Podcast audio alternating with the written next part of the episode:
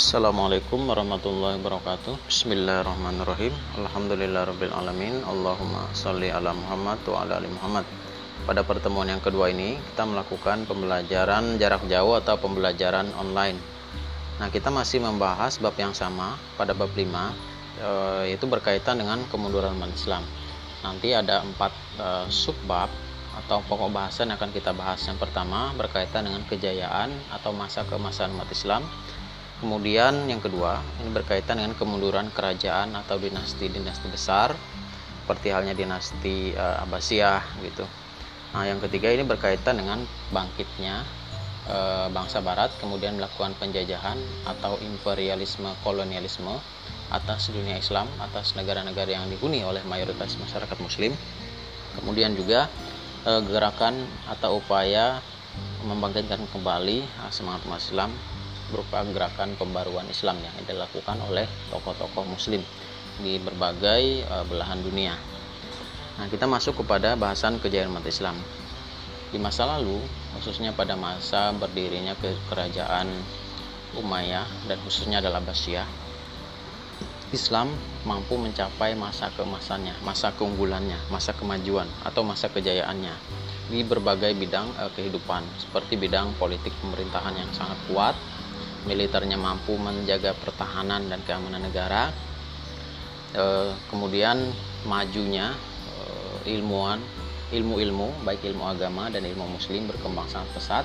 Kemudian melahirkan para ilmuwan para ulama cendekiawan pelajar-pelajar pelajar cemerlang yang mampu e, di berbagai bidang keilmuan. Tidak hanya ilmu-ilmu agama tapi juga ilmu-ilmu umum seperti ilmu kedokteran kimia, astronomi, matematika, arsitektur, dan lain sebagainya. Sehingga perkembangan ilmu pengetahuan ini mampu melahirkan kemajuan-kemajuan di berbagai bidang.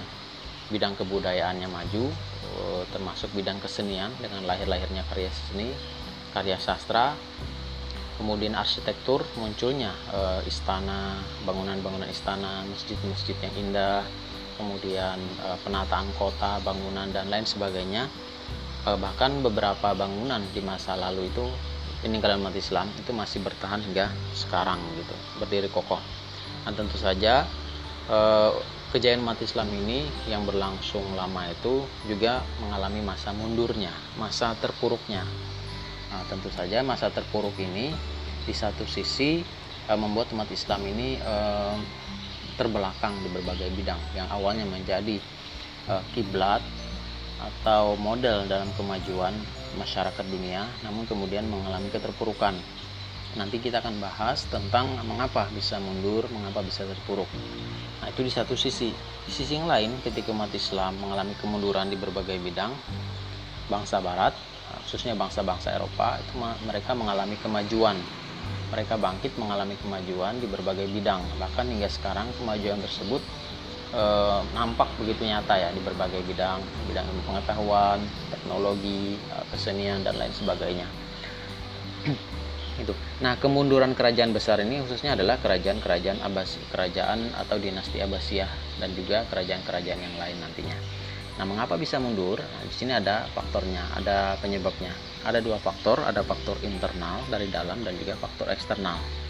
Nah tentu yang pertama adalah faktor e, internalnya dulu Nah, tentu faktor internal ini berasal dari kalangan umat Islam. Misalnya dalam bidang pemerintahan itu misalnya ter terjadinya perebutan kekuasaan karena keinginan, ambisi untuk berkuasa sehingga e, di antara saudara atau keturunan raja itu e, saling ini ya, bersaing.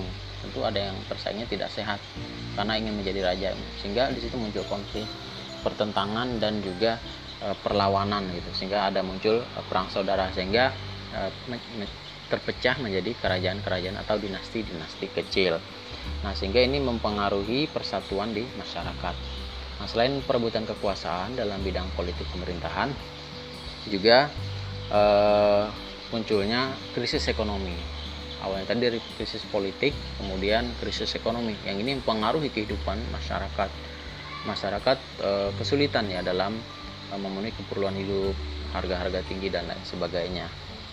Nah juga karena faktor dalam diri, misalnya e, cinta dunia karena ingin kemewahan, e, berpoya-poya sehingga melupakan urusan-urusan kemasyarakatan dan lain sebagainya dan juga faktor-faktor lain. Nah, dari faktor internal inilah umat Islam e, kelihatannya lemah, nampak lemah gitu. Tentu tidak semuanya.